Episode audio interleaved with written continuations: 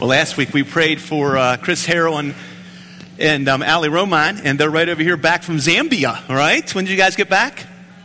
Friday night, all right. I saw your video. That was awesome. Well done, well done. I want to encourage you this morning in a lot of ways. Today's a uh, pretty neat Sunday for us. I'm very excited. I wish we could just go all day, but we can't, so I got to talk really quick today. Um, are you, you ready to be listening very, very quick as well? Um I do want to share a prayer request with you. Uh, some of you might have got this in the email. Um, be praying for Brent Alderman. Um, many of you know Brent. He was uh, one of our elders for, for several years here at Centerpoint Bible Church. Brent and I have served together for over twenty years in one uh, form or another, and he was um, admitted yesterday to uh, um, Winchester Area Hospital. So be praying for him. Uh, Brent has a lot of struggles with his kidneys and um, and a lot of pain, and just, just needs our prayer this morning. And so um, today is today is a day of a lot of things. Okay, today is we're we're celebrating that this is our last morning at Spring Mills Middle School, as we've already talked about. We're going to talk about where we're headed next, and we also have exciting news to share with you about what the Lord is is doing in regards to some of our Uh, long-term prayer requests that we have had. Um, but what we do is we point to Jesus Christ and His Word. So before we talk about any of that, we're going to go to the Bible this morning and, and pick up where we left off and continue to, to study through the Gospel of Matthew. And um, I don't know how far I'm going to get today, because today I'm definitely a slave to the clock. Okay, so I'm going to start into this and get as far as I can go, and, and we'll see where we land, and we'll pick up next week wherever it leaves off. So open up your Bible with me to Matthew chapter six is where we're going to be this morning, and um, trust that God will use His Word in our lives. As a matter of fact, let's go to the Lord in prayer and ask Him to do just that. Father, You know our hearts. You know what's going on in our lives today. You're very aware of us. You love us with an everlasting love. Lord, every every element of our lives has been planned by You. You are the great sovereign creator, maker, sustainer of us, Your human creatures. And Lord, we need Your Spirit to speak to us, because we are prone to wander, prone to idolatry, prone to run to other things that offer us nothing. So today we want to be recalibrated, Lord. We want to be realigned to Your way. Thank You that You have saved us from the destruction of the evil one who wants to drag us to hell. Instead, Lord, You've opened our eyes to grace. And we thank You for that reality. And we pray all this in Jesus' name. Well, yesterday I was almost one of eleven thousand. Did you know that there are eleven thousand injuries a year from distracted walking? Yes, distracted walking. eleven thousand injuries a year. Now, I was not going to be injured yesterday, but if I had not been careful, I would have injured somebody who was distracted walking. Now, you know the primary reason for this upswing in distracted walking injuries is none other than the what? The cell phone. And so people are walking like this all the time.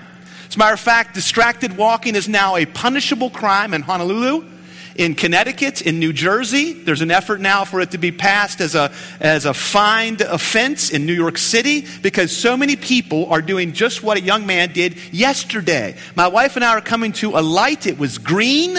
Green means go, right, for the driver. And this kid, this young man, is just walking across the road.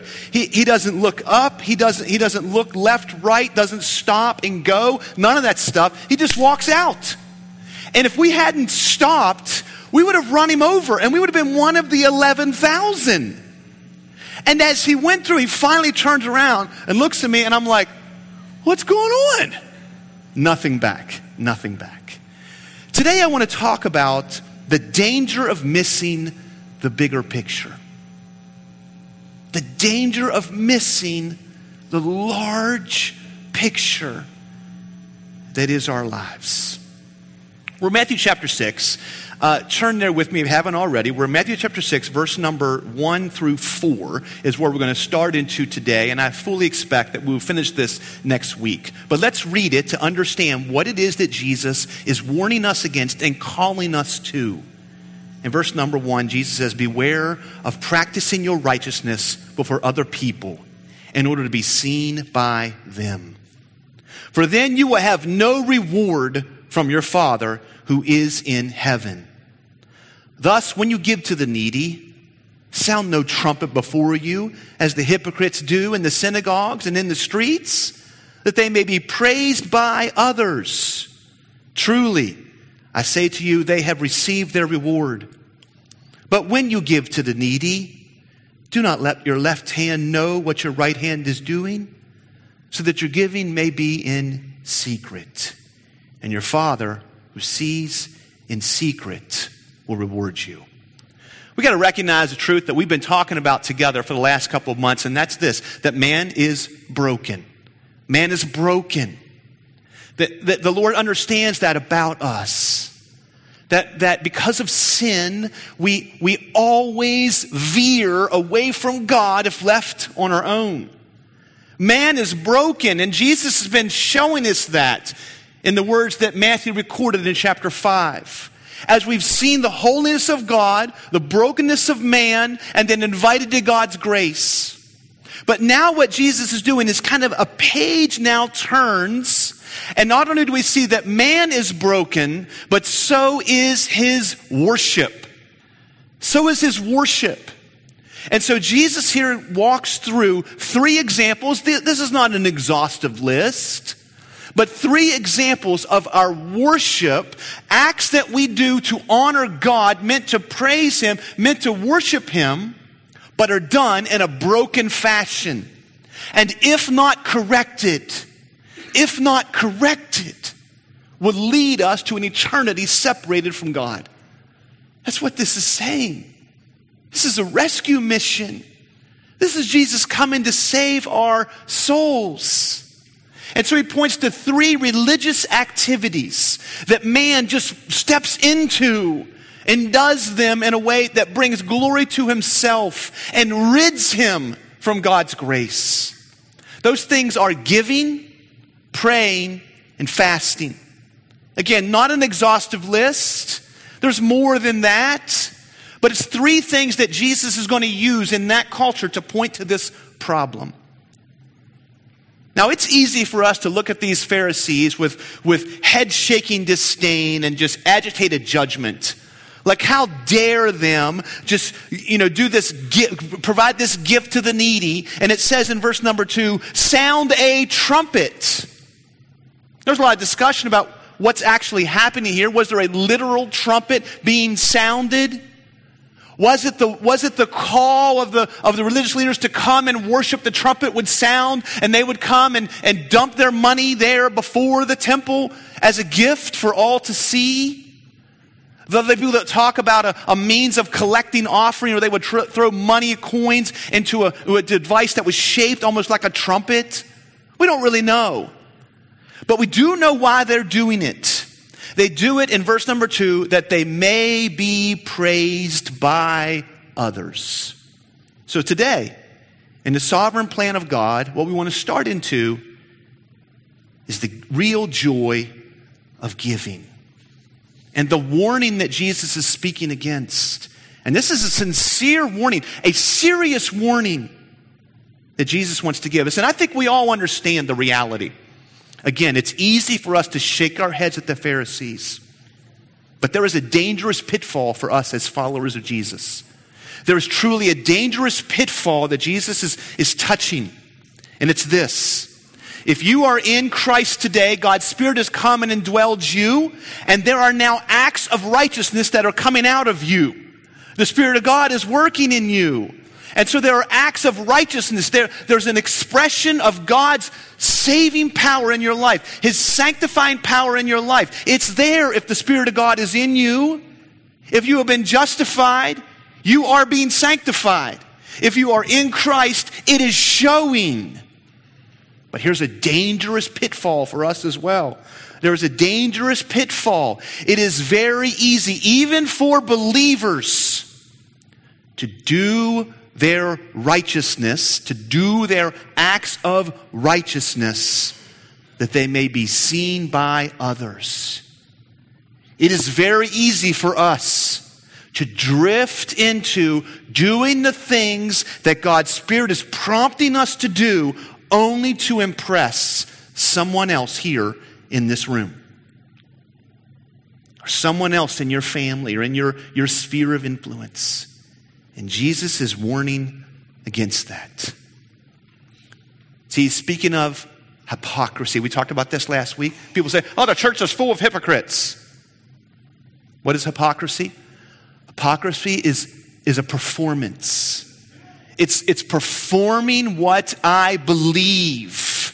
It's I have a belief and I'm going to perform it so that I might impress other people. Jesus defines it in verse number one. Beware of practicing your righteousness before other people in order to be seen by them. That's a definition of hypocrisy. It's doing righteous things before other people in order to, so here's a here's a purpose statement for them to be, for those to, people to see you, to be seen by other people. All right, let's talk though about the first element of religious hypocrisy. Jesus says in verse number two, thus when you give to the needy, sound no trumpet before you, as the hypocrites do in the synagogues and in the streets, that they may be praised by others. Now notice in verse number two what Jesus does. He says, thus when you give. And in reality, what this what Jesus says here is, thus when you give alms, is what it literally says. It's to, it's to give to the desperate. It's spontaneous giving to people who are in need. It is seeing someone who has a desperate need and being moved in your heart and give to them. I, I trust that there are times in your life where you experience this. What I want us to see today as we as we start in this passage is that what Jesus first of all is starting with is a call to give. Notice he doesn't say, if you give to the needy, but he says, when. When. This is a point in time. It's not if you should have the opportunity or if you think maybe you should. It is speaking of a point in time when you give to the needy. People who are justified will show that through their sanctification. Listen, when God works in a man or woman's heart, he changes them. He changes them. And part of this change is rather than a, a selfish collection of things for my own joy, a selfish collection of things for my own benefit, rather than seeking to, to meet my own needs, the Spirit of God changes me. And now I see the needs of other people and I move to give. I move to give. Walk through your Bible and see this. Let me just help you, just to, just to understand this reality. Cain and Abel brought gifts to the Lord. Noah offered a sacrificial gift after leaving the ark. Abraham didn't think at all when God said, sacrifice your son. He said, okay, I give to you. Of course, here he is. Moses instructed the Israelites how to give and had to stop them. He had to say, he really, Moses had to come to the Israelites and say, listen, stop your giving. We have more than what we need to build the tabernacle. Stop. David, when he had the opportunity to give something to the Lord, but it would cost him nothing, he said, nope, I'm not going to do it. I will not offer to the Lord something that costs me nothing. And very striking for me this week, as I was reading through the Gospel of Luke and seeing the life of John the Baptist and the ministry of John the Baptist, when John the Baptist was preaching repentance and saying, turn to Jesus, do you know what he spoke of? When you repent, when you turn to Jesus, you will give.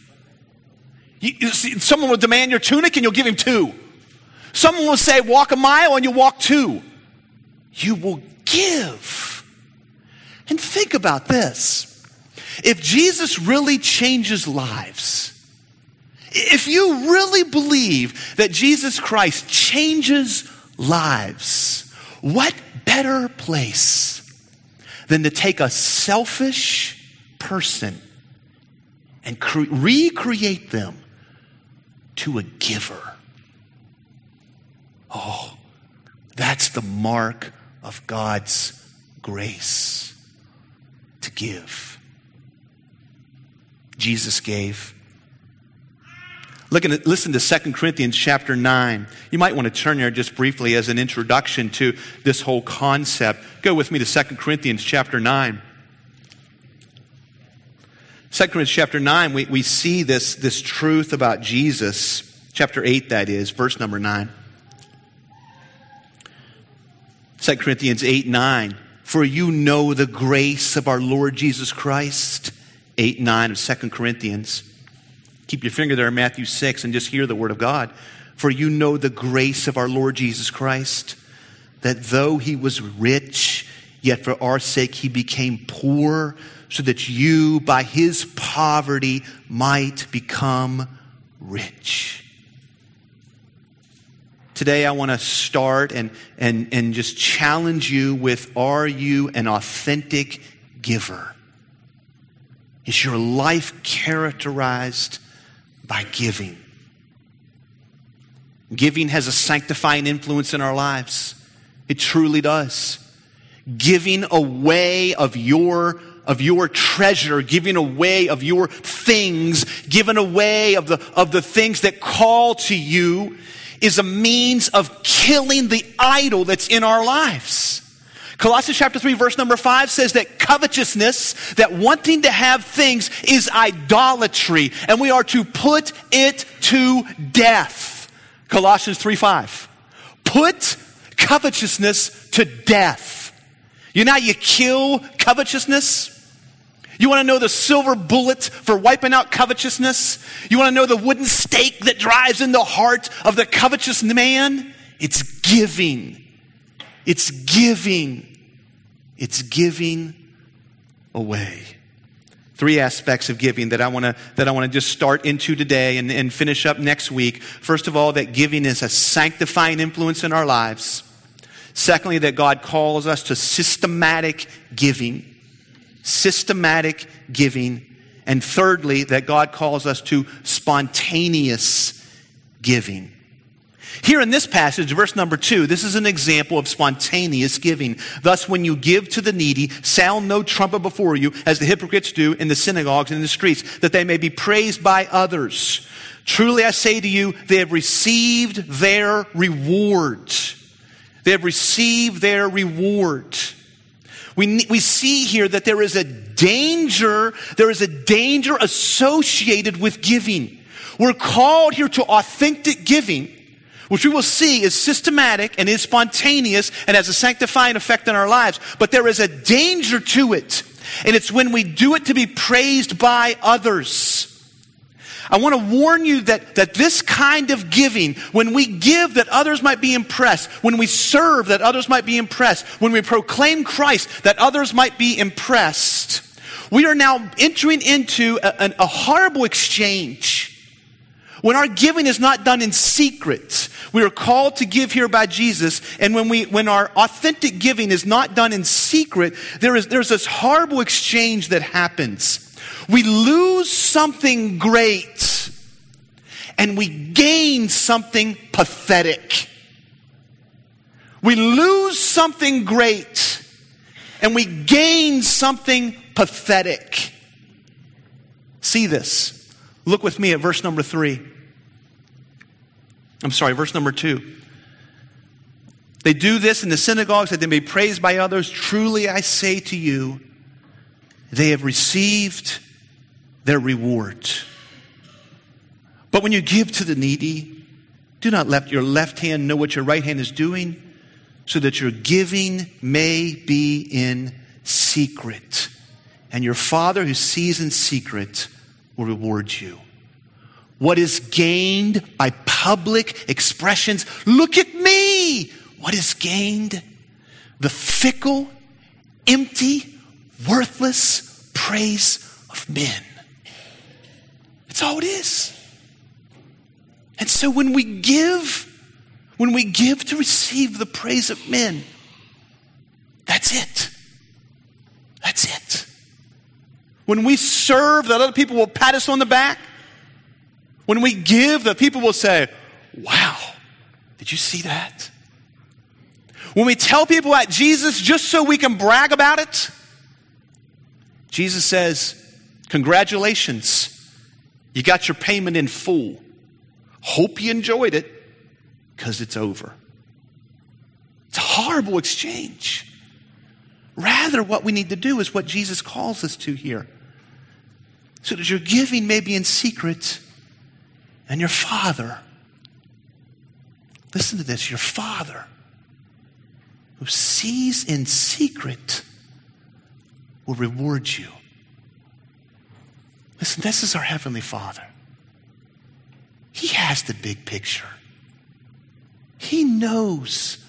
He knows the big plan. He knows that this world doesn't satisfy. He knows you weren't made for things here. He knows the things that, that are sort of laid out in front of you. Here, jump, seek, run after. He knows they don't deliver. And he loves you. And so he says, kill that covetous nature. Give. See, no man can serve two masters. Matthew six twenty-four, you can look at it. No man can serve two masters. He'll either hate one or love the other. You see, that word master is the word doulos. We've talked about it before. It's impossible for someone to have two masters. A doulos will is complete surrender to that of the master. It's impossible to have two masters. You can't do it because they call the shots. I want to challenge you. What's the bigger picture in your life?